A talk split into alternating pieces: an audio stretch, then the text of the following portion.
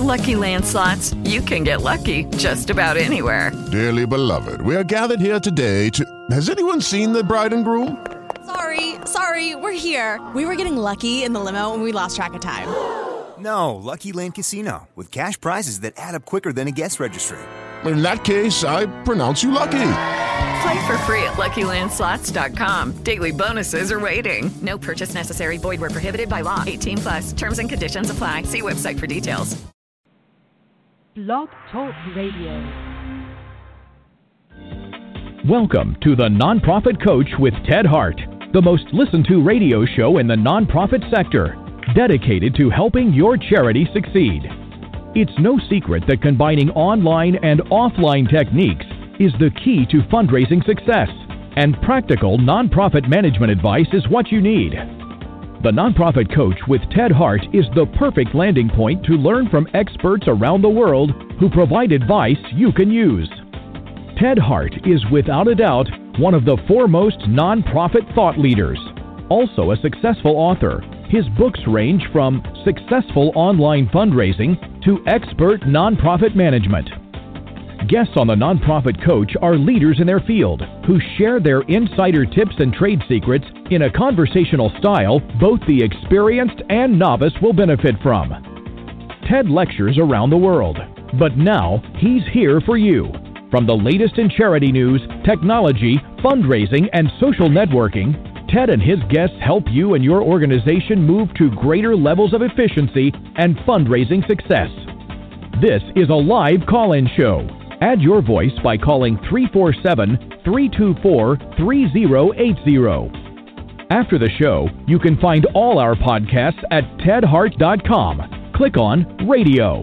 Don't forget to dial 347 324 3080. Now, welcome the host of the Nonprofit Coach, Ted Hart. And welcome here to the latest edition of the Nonprofit Coach. Thank you so much uh, for joining us today. Uh, here on the Nonprofit Coach, as always, you can join us as the announcer uh, mentioned. Uh, you can join us online. Uh, you can ask questions over in the chat room. I see a few folks over in the chat room. You can ask questions there. Uh, you can also call in, as the announcer said, at 347 324 3080, or you can email us today at tedhart at tedhart.com. As always, here on the Nonprofit Coach, we start the show with page one news.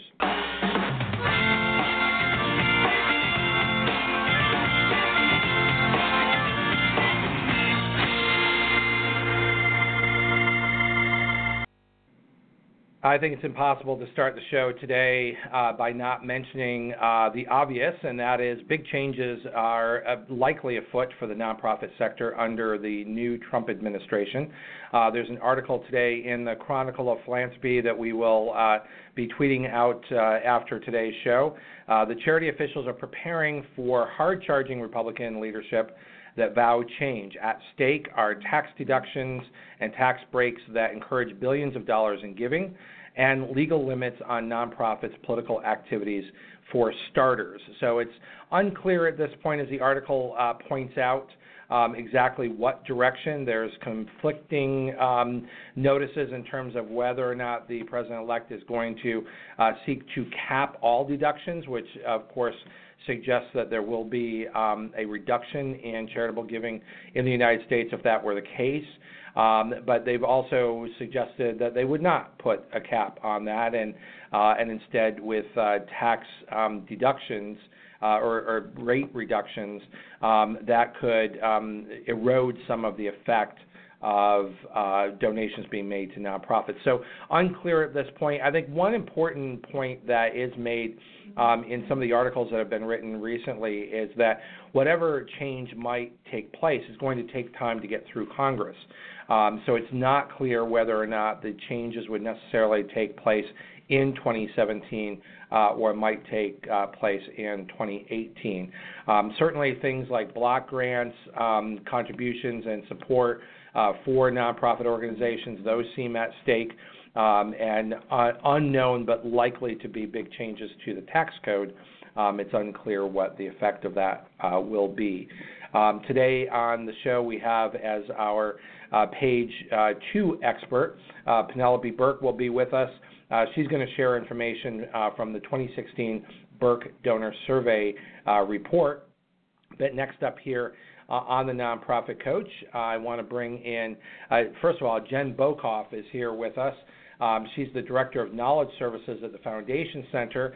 Uh, but Jen, you've got a couple of friends with you and some important topics to share. Uh, so hello, first of all, uh, to Jen Bokoff. Hello. Hi, Ted. Thanks for having us.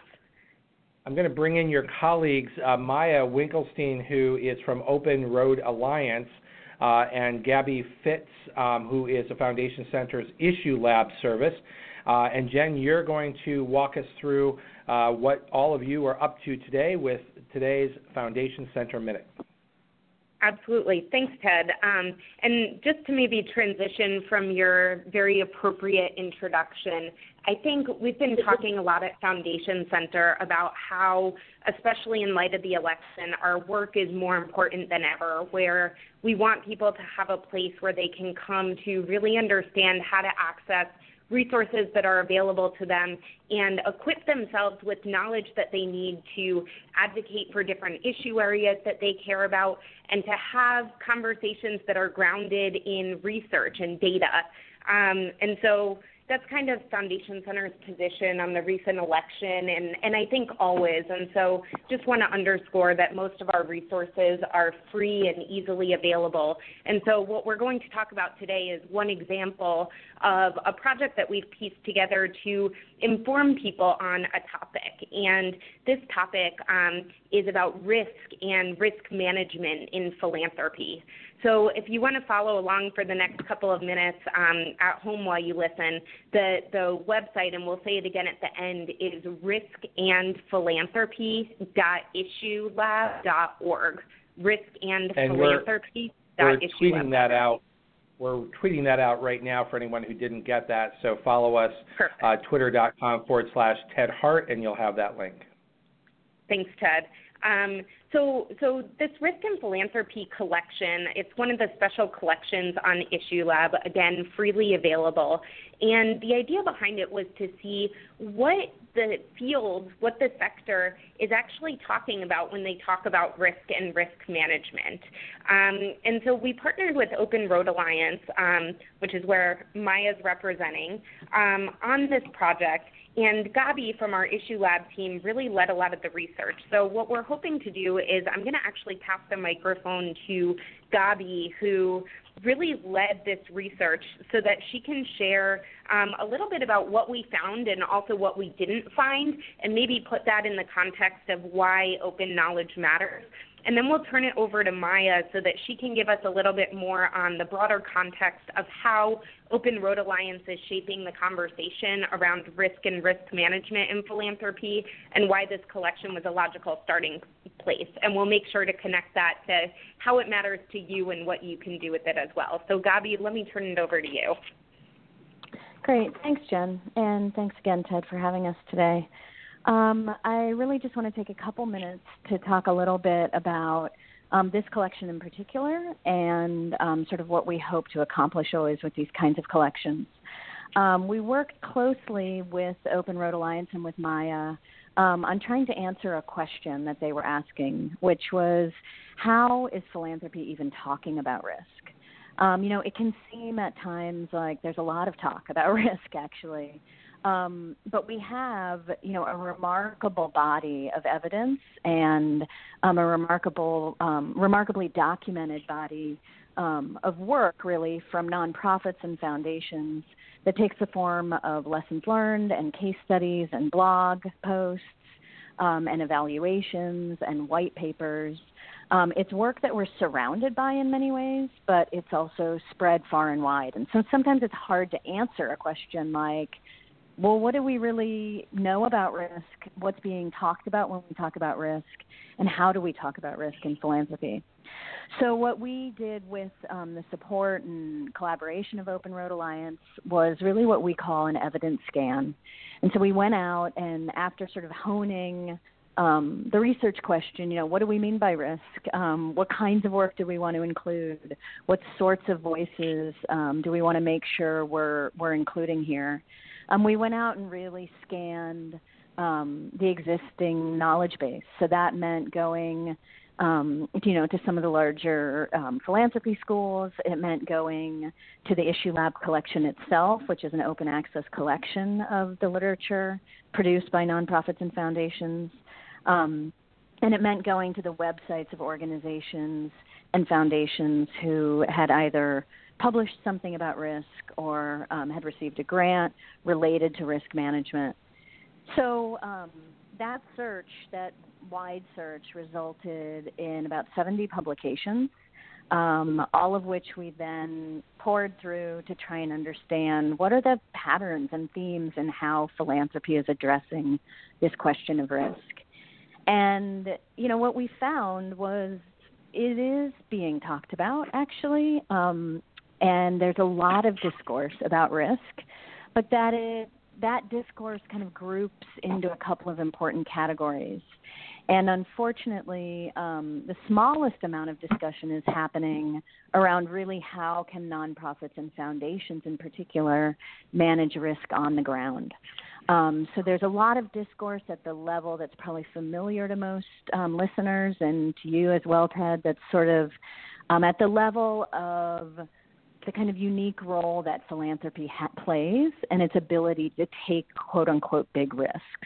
So a lot of blog mm-hmm. posts about that, um, a lot of case studies, a lot of sort of you know be bold, take risks, um, fail fast, um, a sort of rhetoric. Um, but unfortunately, it wasn't matched with um, a lot of on the ground counsel about how to actually mitigate and manage risk. Um, there is an interesting sort of third body of um, evidence that we found and discussion that we found um, that was around really framing risk in terms of return on investment. So, really, the social investment literature. But again, for risk that's maybe harder to quantify, um, programmatic risk, reputational risk, um, again, a real shortage of literature on that topic. So, uh, you know, I'm going to hand it over to Maya in a second, but I, I think, you know, we learned it's these kind of evidence scans do a couple things for us. The first is that they really show us where the gaps are. Um, they show us where we need to learn more. That literature may also exist, or that discussion may exist, but it's not being shared openly. And so the gap may be that we need to share it more openly, what we're learning about risk. Um, it may be being produced, but we can't find it. Um, and if it's not being produced, I think there's a real need for it, especially in um, the kinds of changing conditions and environments um, that you open the show with. Um, and then the mm-hmm. last thing I just want to say is that, um, you know, I think this work of stopping and saying, um, before we proceed, what do we already know as a sector? You know, we're a sector that's so rich in knowledge, um, and taking a moment to make sure that we find um, what's already out there. So, Mm-hmm. Um, I'm going to hand it over uh, to Maya to share a little bit of her and Open Roads perspective on Maya, on where to go from before here. Before you start, yeah, Maya, if, if you don't mind, before you start, if I can just make a couple of comments for uh, our listeners. I mean, first of all, this is really brilliant and I think very, very timely, uh, as you as you mentioned, uh, because certainly risk in philanthropy is a topic that not only managers are looking at, uh, but I just did a quick search for what you have in there for board of directors um, who obviously have a responsibility to be looking mm-hmm. uh, at risk and managing appropriately. And there are nine uh, studies that are in your um, uh, in your, your scan here, um, specifically mentioning the role of board board of directors. So uh, I think that's important. And Maya, if you can also um, just in the couple of minutes that, that you have, put this in context of um, something else important that's going on today, and that's Giving Tuesday. Absolutely, absolutely. Um, thanks for, for having me on, Ted. Um, so I think that you know the, the larger context from Open Road Alliance, and we're we're a private foundation that actually is focused exclusively on on this topic of risk in philanthropy. Um, and for us, partnering with Foundation Center to to get this collection out was really about testing one of our uh, sort of core um, the, the core findings that we have found through through our own work, you know, which is that fundamentally uh, foundations love to talk about taking risks, and our sector likes to talk about taking risks, but nobody's actually doing it. Um, and this mm-hmm. this collection really underscored that, along with other research that we found, um, you know, even uh, survey research and other research we conducted independently.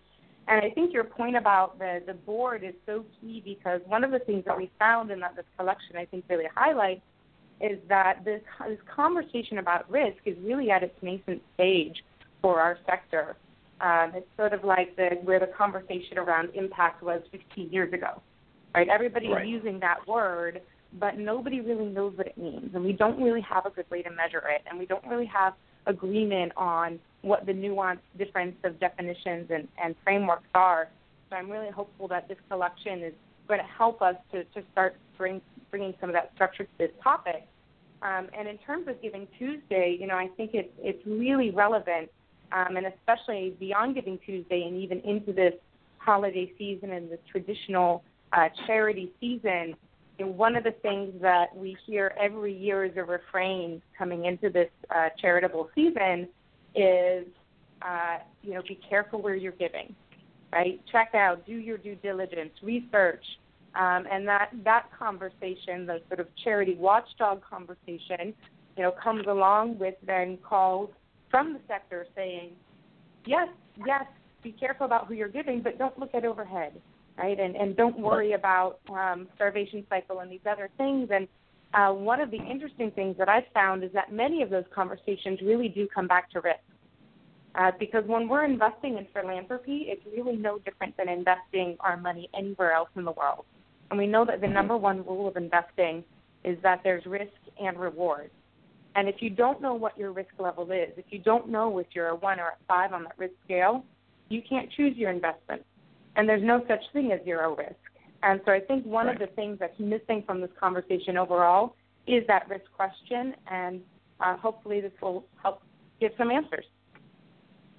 Absolutely, and, and I really applaud uh, this uh, gathering of information that you brought together because it's not trying to reinvent the wheel; it's trying to give context to work that has come before.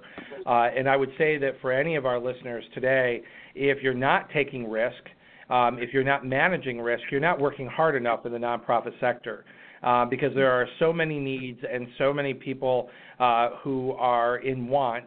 Uh, you need to look further. You need to work harder. But I think what you're giving us here in in this issue lab, um, and we did tweet that out today, um, is a roadmap to where is some of the best thinking in this area, where some of the work that's come before us, particularly again on this show, we really try to focus on the smaller nonprofits that don't have access necessarily to you know big expensive consultants that you know can help them with with risk management. Oftentimes, they're small staffs that have to make a go of it with whatever they have. And now, what the Foundation Center has done is sort of done that homework for you, brought all of that together in one easy searchable database.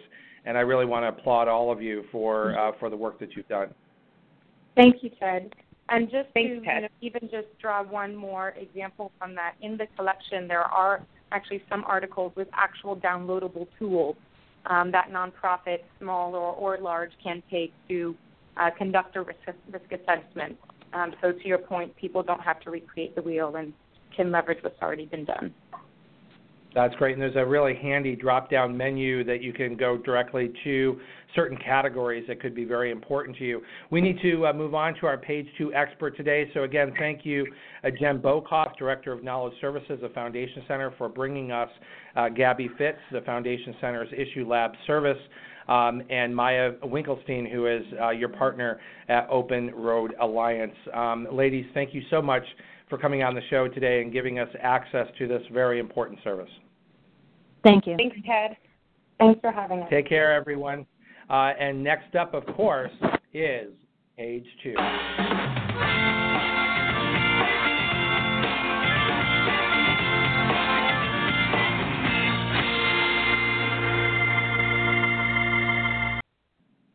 It is my pleasure to welcome back here to the Nonprofit Coach. Uh, and uh, for those of you um, who are interested, we're also streaming live over on Facebook. Uh, you can join us at facebook.com uh, forward slash Ted Hart. Uh, Penelope Burk is the president of Cygnus Applied Research. She's an author, researcher, and mentor uh, who is celebrated for some of the most important innovations in modern day fundraising. Uh, in 2000, Penelope introduced the not for profit industry to the concept of donor centered fundraising, transforming the way that the sector communicates with donors and bringing found, uh, fundraising in line with donor needs. And I think even more importantly, um, is the focus that uh, Penelope, uh, you have brought uh, to data uh, the importance of making decisions uh, based on on data and not just sort of fundraising from the gut. Um, and your show here on the Nonprofit Coach each year is one of the most popular. So welcome back here to the Nonprofit Coach, Penelope Burk. Ted, thanks. It's great to be on your show again this year. Thank you so much. Well, thank you for the research that you do. I know that this is uh, is not necessarily easy every year because it is so uh, comprehensive. So, just for uh, some of our newer listeners, I know the folks who have been with us for a while and have listened uh, to your podcast over the years, they're already familiar with how you put the survey together. Uh, but you involve over 27,000 donors. Uh, how do you get so many donors involved in the study, and can you give us sort of the basics of what is the Burk Donor Survey? Sure. Well, getting the numbers uh, uh, is pretty uh, challenging until we developed uh, a process of working with partners. So this year we reached out to not for profits all around the US and Canada. So we do uh, two simultaneous surveys uh, in both countries and produced two separate reports. A lot of the findings are similar, but there are some differences for sure. So, in the American survey, we had 104 not for profit partners, and they reached out to over 1.8 million donors and asked them to go online and complete our anonymous survey. And uh, the uh, survey is quite long. There's 146 questions in this year's survey although no respondent had to answer every single question. Uh, still, it's not uncommon for them to be inside the survey for uh, 30 to 45 minutes and they stay and they answer those questions. So, the other reason our, our research study is so successful, besides the fact that we have these wonderful partners, many of whom come back year after year, um, is donors themselves uh, donors who support charitable organizations want them to be as successful as possible. Uh, they're very um, uh, uh, they uh, philanthropy is very important to them, and so they will spend an inordinately long time in a research study if they feel that the results can help the charitable organizations they support. And I think the third thing is we do something quite unusual. We provide all donors who want it who come into the survey with a summary of the results absolutely free. So, um, and usually, you know, if uh, for uh, the fundraisers who are out there listening who are donors themselves, um, they will know that donors are often solicited for their opinions in uh, capital campaign feasibility studies and other research, but they very seldom know what the results of uh, of their efforts were. But we want to make sure donors do know uh, because in most cases, most questions we ask, the response rates are extraordinarily high in one direction or another. Whereas donors um, often feel that you know they're doing their philanthropy independently. They don't know what other donors think, and they don't realize that that more more often than not they are part of a vast majority who are thinking the same way. Mm-hmm. And that's very important for for the charities and the planning.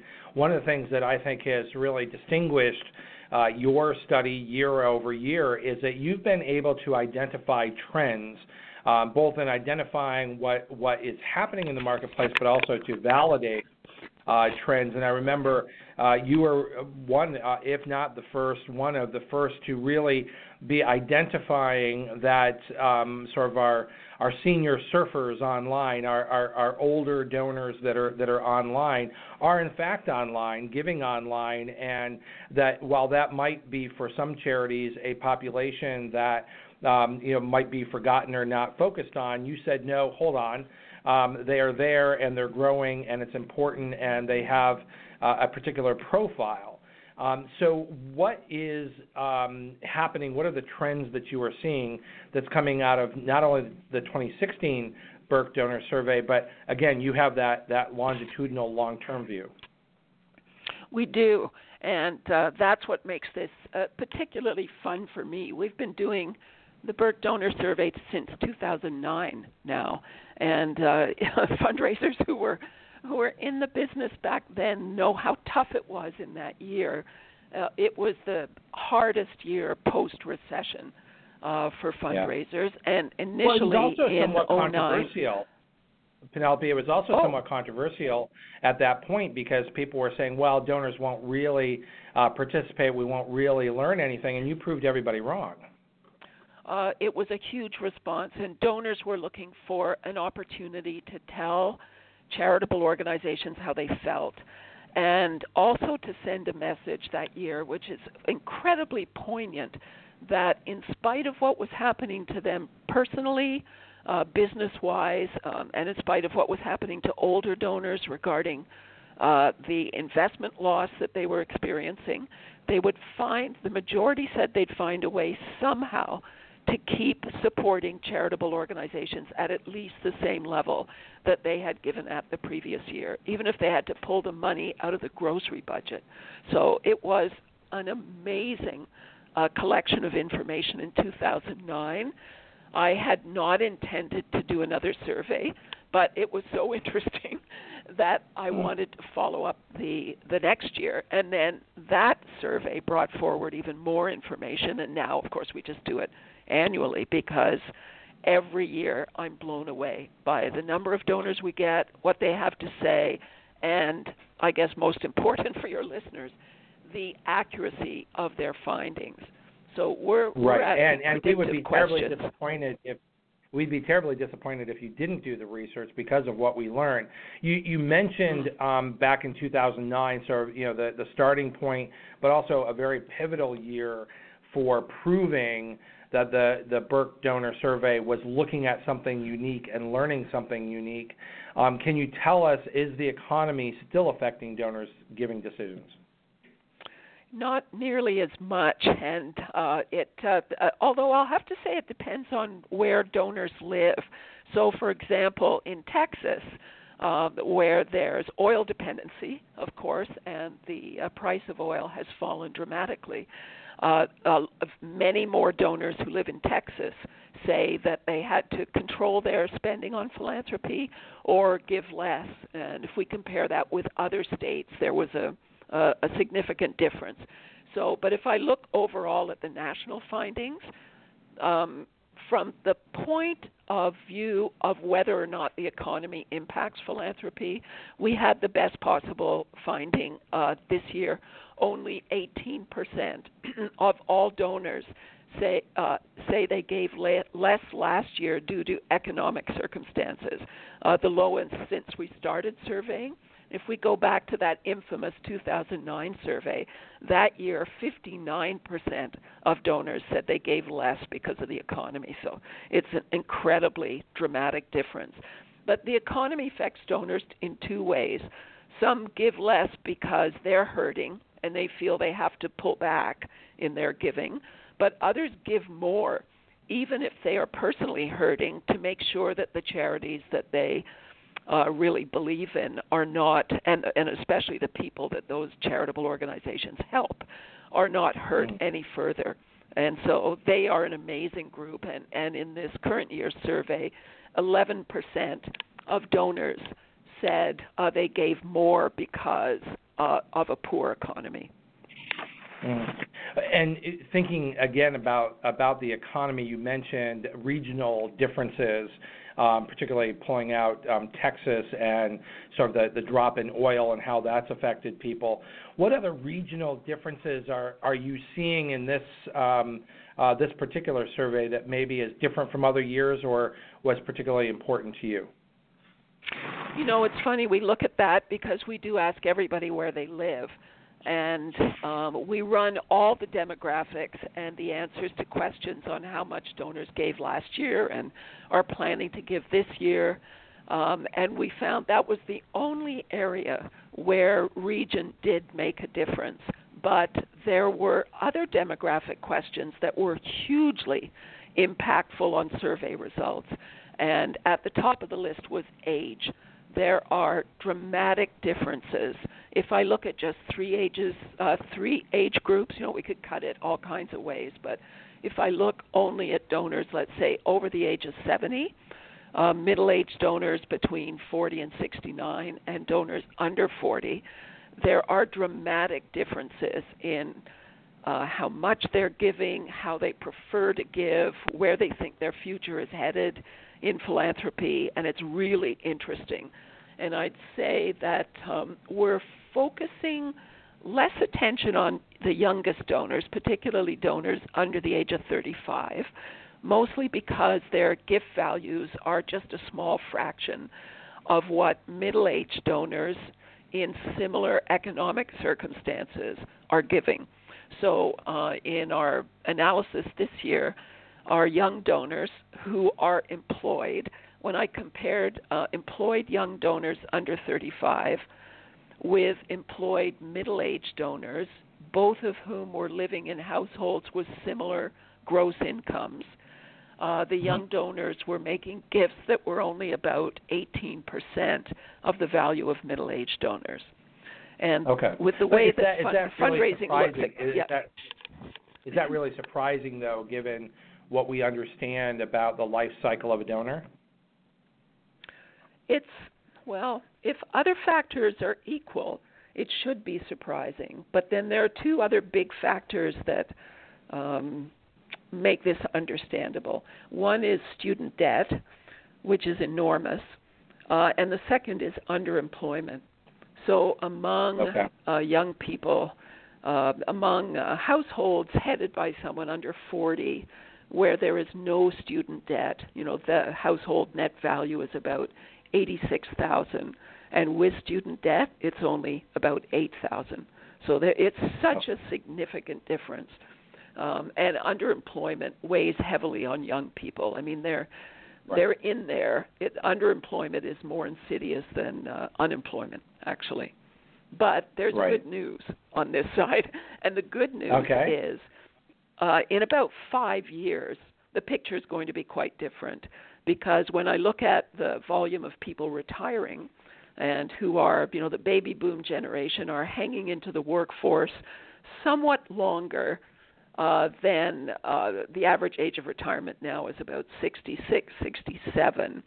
And that's because boomers are trying to recover some of their lost investment value from the most recent recession but time mm-hmm. catches up with everybody, whether we like it or not. Right. And so right. uh, uh, boomers are, are retiring in greater numbers every year than we've seen before.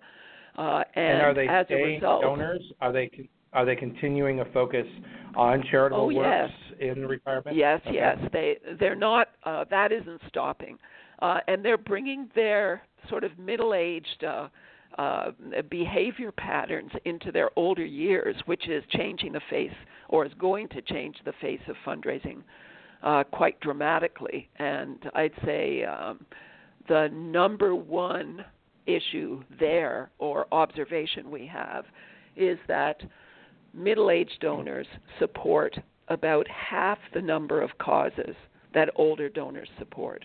Now, I'm not te- talking about amount of money, just number of causes. Number, and a number. lot of the yeah, that's right. A lot of the fundraising business is built on volume. So on the actually mistaken assumption that the more donors you have, the more money you will make, but that's in fact not true. Um, and when uh, a big chunk of the fundraising industry is in the direct marketing arena that depends on volume, uh, they're in for a bit of shock uh, in um, well, it's already started, but it will become more dramatic over the next few years as middle-aged donors who whose philosophy about giving is that if I support fewer causes, I can make more generous gifts to each cause that I do support, and that's a better way to give. And they're actually quite smart about that because they know that it costs a charitable organization the same to get you know a hundred dollars out of them as it does to get a thousand dollars out of them. So if right, right, um, right. looking at net value of a gift, um, the the net value of the larger gift gets more accomplished on the ground. So they have to make a choice somewhere. Now, many donors just give more money, which is great, and you can influence donors to give more generously than even they think they can give. Uh, but uh, still, donors feel they're working within a budget, and so they, the majority now, or an increasing number, I should say, every year, has chosen to go the fewer causes, higher gift value route. Now, mm-hmm. that's great for organizations with uh, sophisticated, diversified fundraising operations and a robust major gifts program. But for organizations who are overly reliant on volume based direct marketing or large scale fundraising events that bring in a little money from a lot of people, they're going to need to diversify and to do it quickly because dramatic changes are on the way. Are on the way, but you know that's a message that that in in sort of fundraising conferences and fundraising circles uh, has been tried to be pushed for several years, and I sort of feel that you know charities that are not getting that message really need to listen to this particular Burk uh, donor survey because donors are speaking loudly through your survey. That that's a trend that we've seen and you're saying that the the speed of that engine uh, is even growing. And I wonder um, uh, Penelope if um, that sort of less fewer um, charities higher amounts also has a correlation to the dramatic growth of donor advised funds, which allow people to sort of bank dollars, give give to a charity when they want to, as opposed to necessarily responding to an urgent appeal or an appeal that comes in uh, through the post. But um, it, it sounds to me that that middle class is sort of um, defined the way that, that donors are giving for a period of time, and, and certainly an outgrowth of that has been the dramatic increase in the use of donor advised funds. Uh, donor advised funds and what's happening with giving overall has already had uh, a dramatic impact, uh, but it's going to get much bigger as time goes on. Uh, 17, what was it? Yeah, 17 percent of the donors in our study said that they didn't respond to any fundraising appeals whatsoever uh, this year, and uh, uh, the majority of those donors said it's because they put their philanthropic budget into a donor advised fund. So yeah. that's yeah. that's an area we're going to do more research on um, over mm-hmm. the years. But that number is climbing exponentially, and as you hinted, um, uh, donors are putting more and money, more and more money into those donor advised funds but the gifts are not necessarily coming out at the other end of the fund at the same rate. And so it yeah. is holding it, it's holding cash based giving back uh, from charitable organizations and it's making donors harder harder to reach. So if hmm. uh, a donor who's put their the philanthropic mm-hmm. Well, I, I was just going to say, but also giving donors the time to be thoughtful, careful planners in their philanthropy. And I think that is changing the dynamic of what it means to be a fundraiser, where it used to be campaign based, it used to be time based. You know, give now, give to this campaign. Um, and what you're showing is there's a percentage in your survey that are sort of impervious to that. And part of it is because they've already given a gift, they've already gotten their tax deduction, and now they can be more thoughtful in how they give. And, and as you know, I, I am CEO of a donor advised fund, CAF America's donor advised fund, which has grown 168% in the last four years. And I'll just make a, a note um, to our listeners that um, you know to connect to a donor advised fund seems complicated uh, because you cannot solicit a donor advised fund that has a lot of money But the key is the same key that you've always had, and that is to build a relationship with donors that have a donor advised fund. And one of the things that I've been promoting, which, which uh, I'm hoping that fundraisers are starting to get the message from, is are you asking your donors if they have a donor advised fund? Are you showing yourself to be donor advised fund savvy and friendly? Because the great thing about a donor advised fund is the money is already given. All the donor has to do is advise it to you. So part of the work is already done for you. You don't have to sell them on the notion of giving. They've already done that. Now what you have to do is help convince them that you're the cause that they should advise the gift to. That is such a critical observation. And to jump off that, and we see this in our research too, that donors in that situation are open to communication, less open to solicitation, but very open to, right. to information. So, um, organizations that are very specific about why they're raising money, they engage in designated fund fundraising rather than undesignated or unrestricted.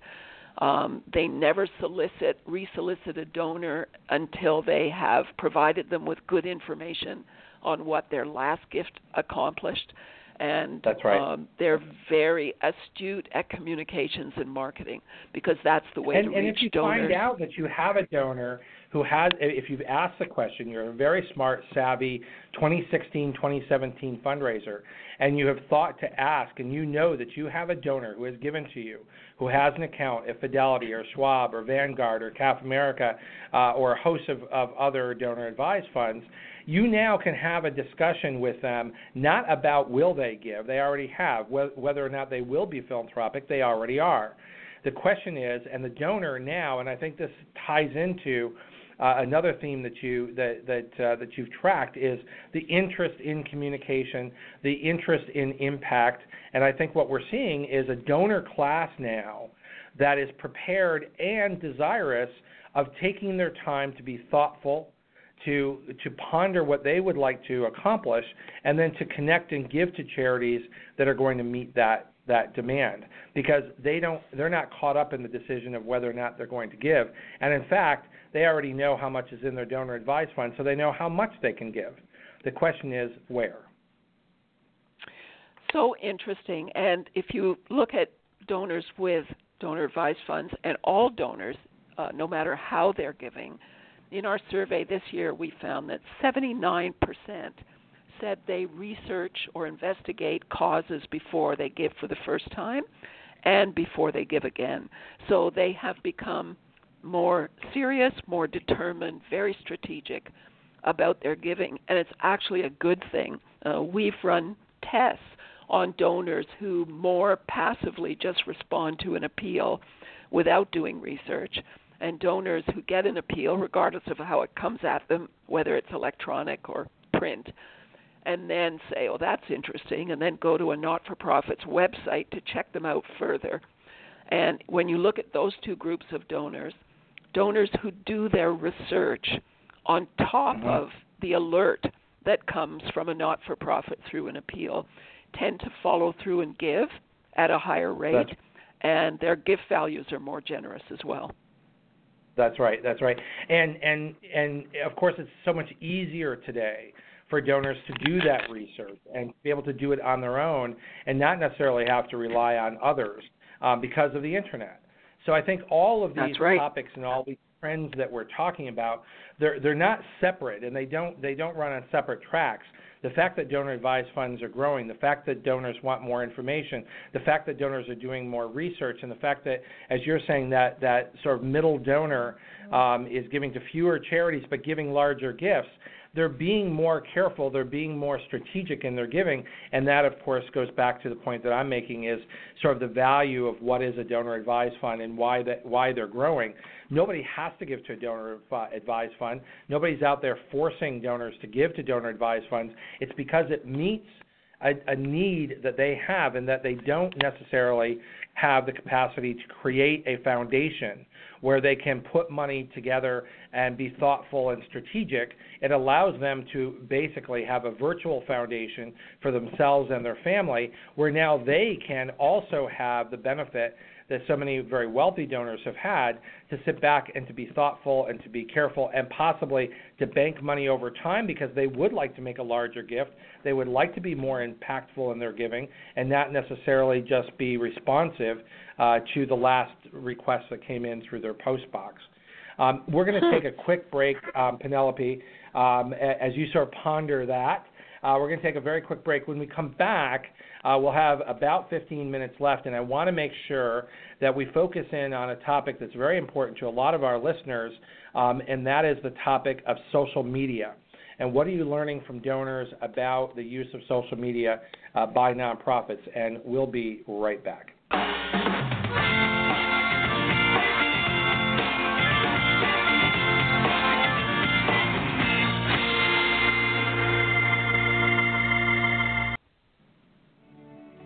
Have you ever wished you could take back an email you sent to the wrong person? Or have that nagging feeling that your confidential message was forwarded without your consent?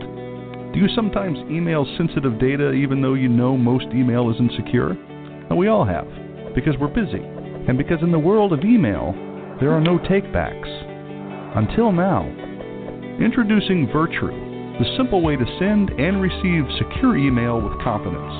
Virtru is easy to install and use, and it works with your favorite email programs like Gmail, Outlook, Yahoo, MacMail, and more. When you hit the Send Secure button, your email is encrypted before it leaves your computer or smartphone. And even better, you can revoke a message at any time. You decide whether a message can be forwarded by recipients. You can track where your message is forwarded, and more. Download Virtru today and start sharing with confidence, because everyone deserves Remember, our podcasts and archives are always available 24 hours a day at tedhart.com. Click on radio links. If you're listening live today, the phone lines are open. Call in and ask a question by dialing 347 324 3080. Now, back to the Nonprofit Coach with Ted Hart.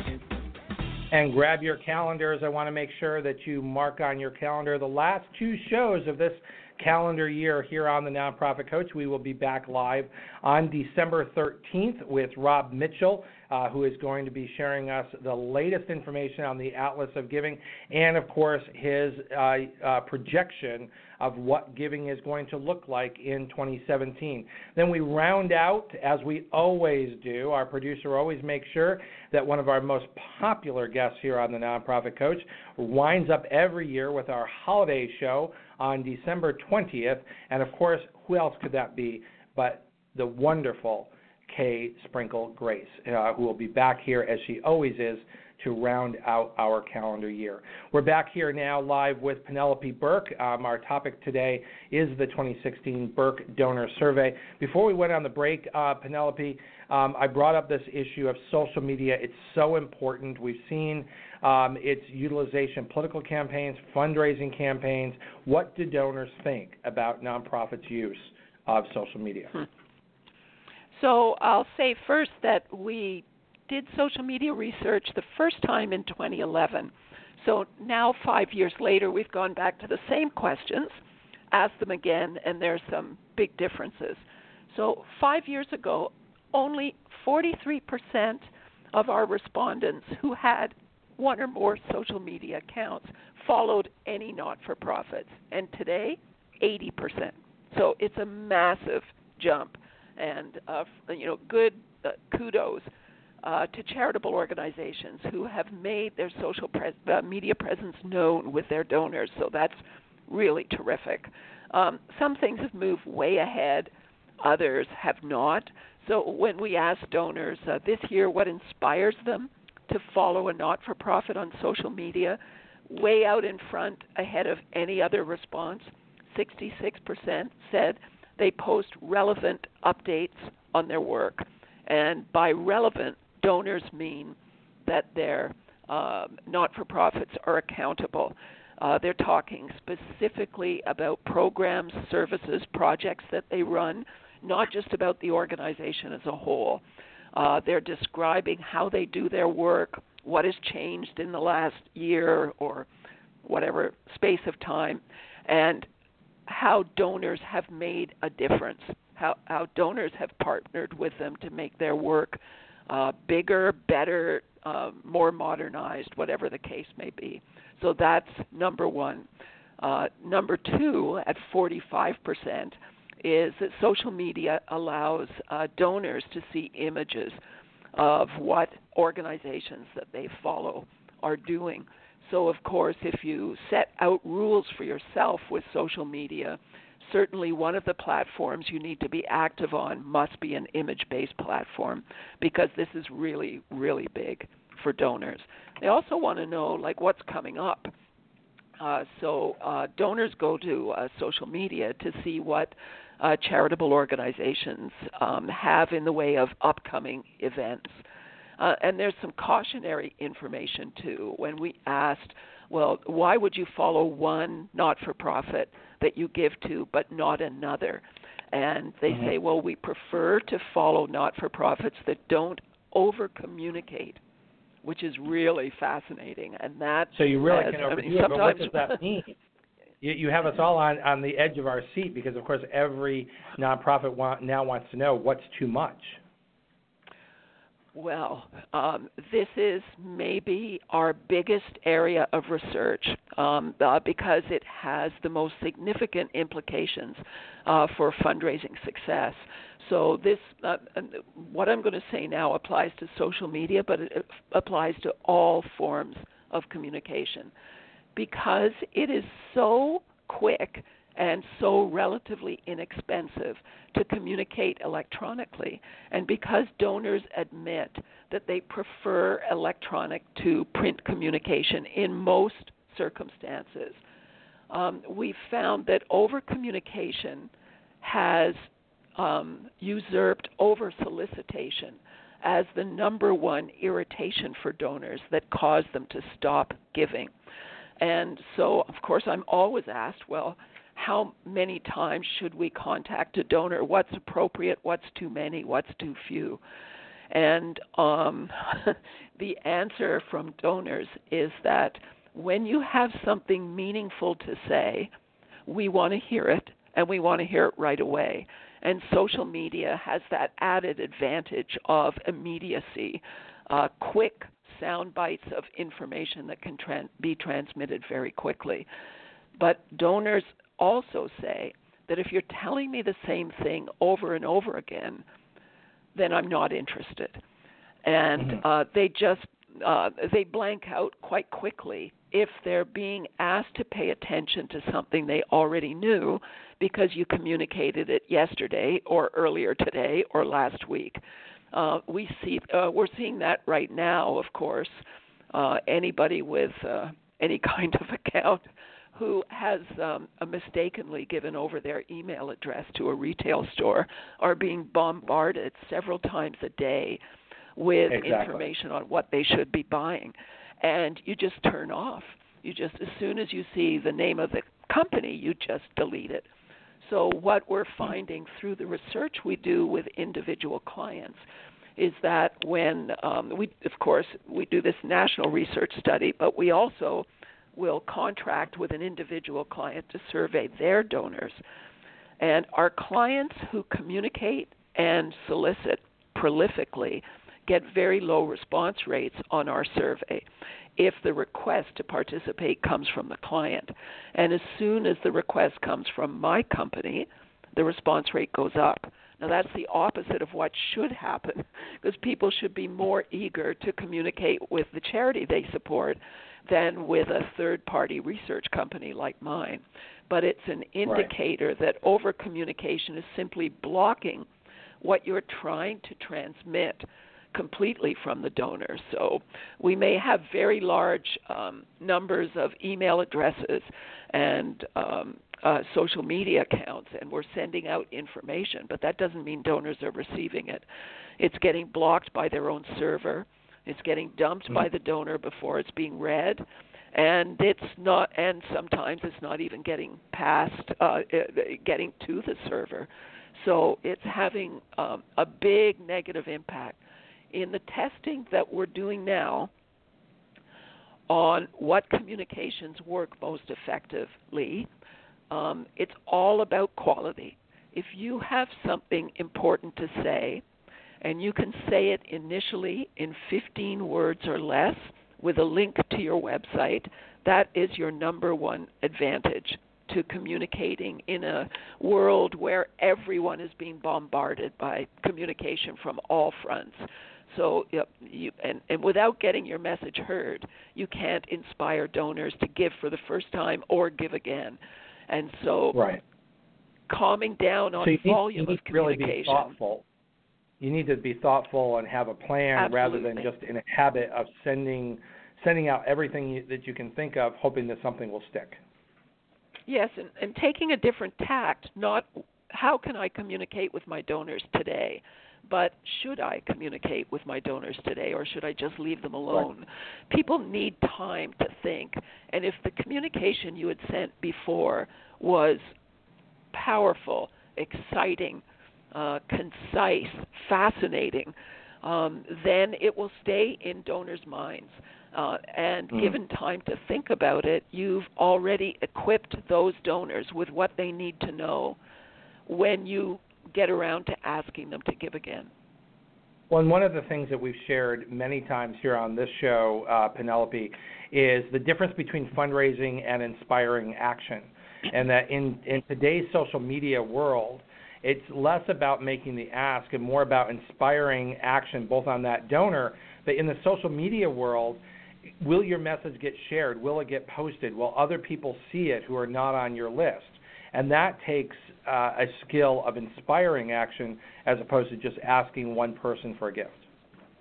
Mm-hmm. That's true. Now, these numbers are still small, but when we asked um, our respondents who follow at least one cause how following influences giving uh, to that same organization, uh, 17% this year said they now give more often because they follow a cause on social media, and 8% make larger gifts. Now, those numbers are small, but five years ago, those numbers were 9% and 1%, respectively. So there's been right, right. significant growth in the last five years. Yeah, and it and it, and it does make a difference um, in terms of how you communicate, and again, inspiring that action. So somebody who's following you someone who is is responding in that way clearly has been inspired to do so. Uh, because they're they're not required to, and there's nothing to do. And I think that's a very different skill than getting someone to give you their email address and then bombarding them with email. Mm-hmm. You know, 60% of our respondents who follow said they endorse uh, charitable organizations that they believe in on their um, to their own followers, uh, which is really critical. And within that within the group of followers there is this small relatively small number about 18% um, who are mass influencers. So and you can easily recognize them and they can be very helpful to you in your fundraising efforts they're the people who retweet everything you tweet uh, they're the people mm-hmm. with very large groups of followers they're very active they um, they want to know what you're doing. They'll attend an event. They'll offer to volunteer. Uh, they uh, they'll contact you um, without being asked to find out more about what you're accomplishing with the work that you do because they are actively communicating that out to their network. So if you look at these mass influencers in the same way that in fundraising we look at major gift donors, who That's are right. small in number but hugely, hugely influential on the bottom Very line. influential. The same thing yeah, in social other media. people listen to them, other people follow them. Uh, listen, Yeah. Penelope. Unfortunately, our time together is always so short. We could do several shows with you. You're always so fascinating. Your research is so important. Um, we've only got about two minutes left. I wanted to ask you to do two things. One is you're currently accepting partners, I believe, for the 2017 um, study. So how can people get involved with that? Uh, and how can my listeners reach you? They uh, to um, sign up as a partner for next year. Go to our uh, our website, which is cygresearch.com, And right off the home page, there's a quick link to two things. One, information for partners to see if you qualify. And we're busy accruing partners right now for our 2017 uh, survey that will start in February. And second, if you want to know more about what we found, you can download the executive summary of each research study from 2009 to 2016, or you can buy the whole thing if you want. Um, so I'll I'll end with maybe one of our best statistics of all. Every okay. year we ask we ask every donor in the second to last question of each research study. Last year, did you give all that you could, or did you leave money on the table? Did you hold your philanthropy back? And this year, 31% of donors said, oh, they could have given more, and they held their philanthropy back. Uh, and then when we looked at the youngest do- donors in the survey, it was even better. Uh, 55% of donors under the age of 35 said they could have given more last year. That's where you should be concentrating your effort for all the success that charitable um, that fundraisers have in raising billions of dollars every year there's still a lot Penelope, more money out there. Penelope, thank you. I do have to. I, unfortunately, I do have to end end the show. Hope for the future. Thank you so much. There's more money on the table, and more importantly, Penelope Burk will be back to share next year's research. So become part of that. Thank you for joining us here on the Nonprofit Coach. Thanks, Ted. Bye for now. You've been listening to the Nonprofit Coach Radio Show with Ted Hart. Tell all your friends to check out our production schedule and download our iPod and iPad friendly podcast at tedhart.com. Thanks for listening to the Nonprofit Coach.